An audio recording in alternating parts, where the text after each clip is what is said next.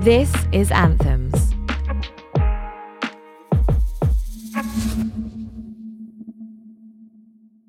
Hi, I'm Anton. I'm an actor and maybe a writer too, but we'll see how this goes. You can just put me in the Finding Your Voice category. If you can tell already, I'm from Glasgow, which is where I'm talking to you from right now. And if I could sum up my work in a sentence, it would be as if bisexual evangelist Gore Vidal met Vice's Joe Golby in a Londis. The main thing that you should know about me for the purposes of this podcast, though, is that both of my parents are dead. Don't worry, it's fine. Except that probably isn't. And since my mum died two years ago, I've sprinted, ach, nah, who am I kidding? I've limped away from my grief. Luckily, lockdown has a sense of humour, and here I find myself trapped in the house that we once shared just me and my granny, who, for the record, is a pure legend. My word is home video, which might be cheating, but it feels a bit like I'm in one where the main character is missing. It could also easily have been tonic, because while I know that this is good for me, I absolutely hate it, and it tastes like shit. I guess maybe your mum dropping dead suddenly one night in a walk to the shops would strike you as something that required urgent attention, but to be honest with you, I've just had other things on my plate like pretending that I'm fine with the fact that my mum died suddenly and I walked to the shops. Now that takes up a lot of energy, let me tell you. But she's left me with all these bags filled with stuff and well, I've got nothing else to do now. So in the spirit of self-betterment that is sweeping the nation, I decide to go through them and surrender to my grief.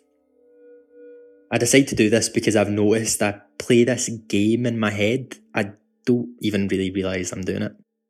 You know when you were 15 okay, right, you were 19, Anton, you were 19. And you used to walk into rooms and consider that every single person there had had sex except you. Well, it's that, except I walk into rooms and know that everyone there has at least one parent, and I hate them for it.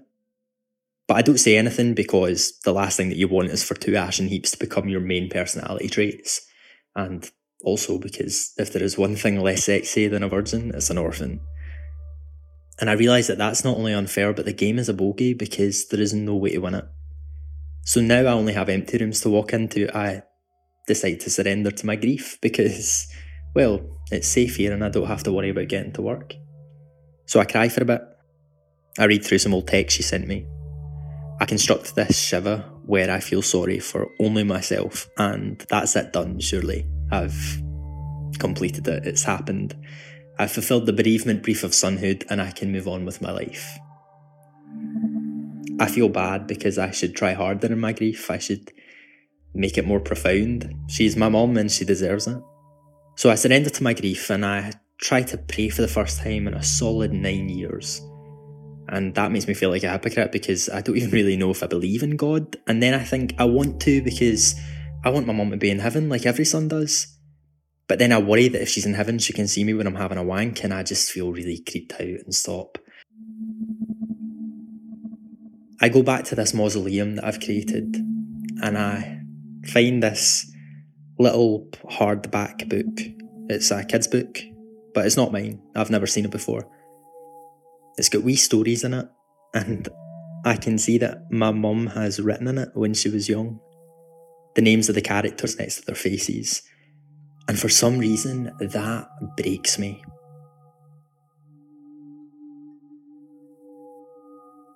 It strikes me then that my life has been split into two parts when she was around and now she's not.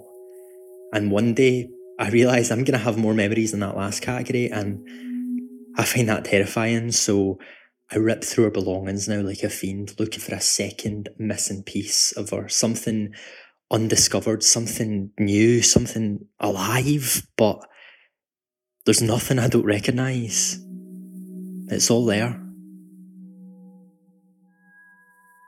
So I retrace my steps and I go through it all again. The time she stood outside in the freezing cold watching me play football, even though I was shite because she wanted me at age six to give it a chance. When she had to show me how to shave my face properly, even though I don't think she really had a clue coming home drunk for the first time and her screaming at me but staying up the whole night as I was sick.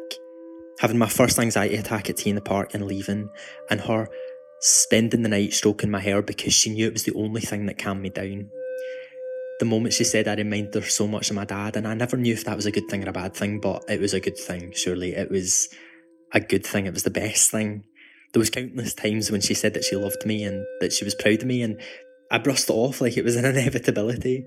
The time I caught her crying, looking out the window, and why didn't I ask her what was up? Why didn't I just go up to her and ask her what was wrong and give her a hug? Why did I have to be so unprepared?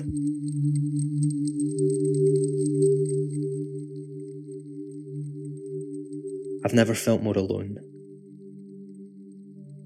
I must have been ripped open because I can't stop crying, and I feel ashamed of that in a way that it's taken so long. You never go anywhere to be reminded about what you've lost, but I find myself cloistered in this very place where I can't run away from it. So, this is it surrendering to grief, the burden of love exhuming memories that are diluted now and are only going to fade further with time until all I have left is her name. And yet, there's relief there too.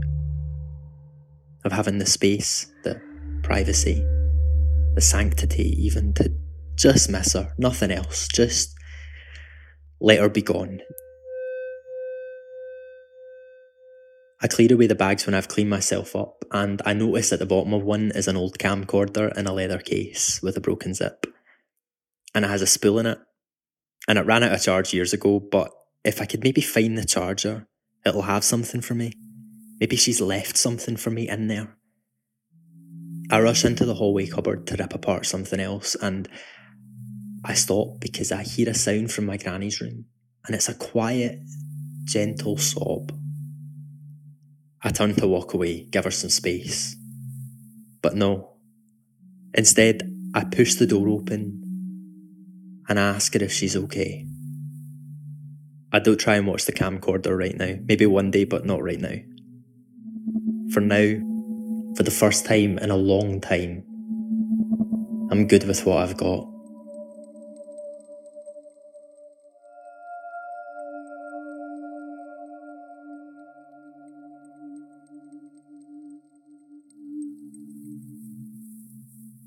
home video, definition, noun, an amateur recording, which, befittingly, this is.